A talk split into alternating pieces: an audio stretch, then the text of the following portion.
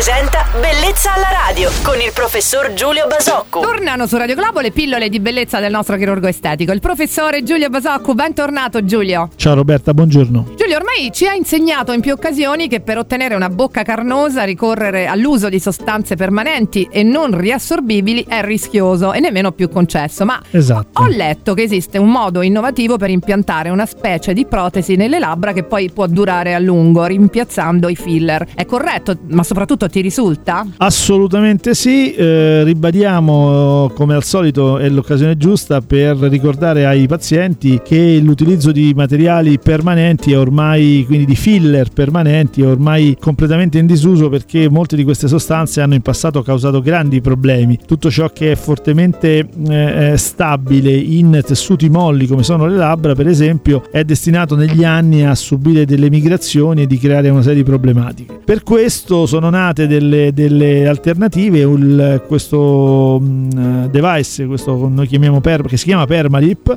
è esattamente un impianto di una micro lamella di, eh, ma neanche tanto micro, di una lamella di silicone che va a eh, dare quindi un, un aumento mh, perfettamente distribuito e perfettamente misurato del volume delle labbra. Grande vantaggio di questo procedimento è quello di essere completamente reversibili perché questo, questo impianto può essere eliminato e eh, di essere dal punto di vista estetico anche di, di grande soddisfazione perché è molto molto molto efficace. Ecco, anche oggi il nostro professore Giulio Basocco ci ha delucidati su uno dei temi più apprezzati dal pubblico femminile. Grandissimo Giulio, grazie, buon lunedì. Ciao Roberta e buon lunedì a tutti.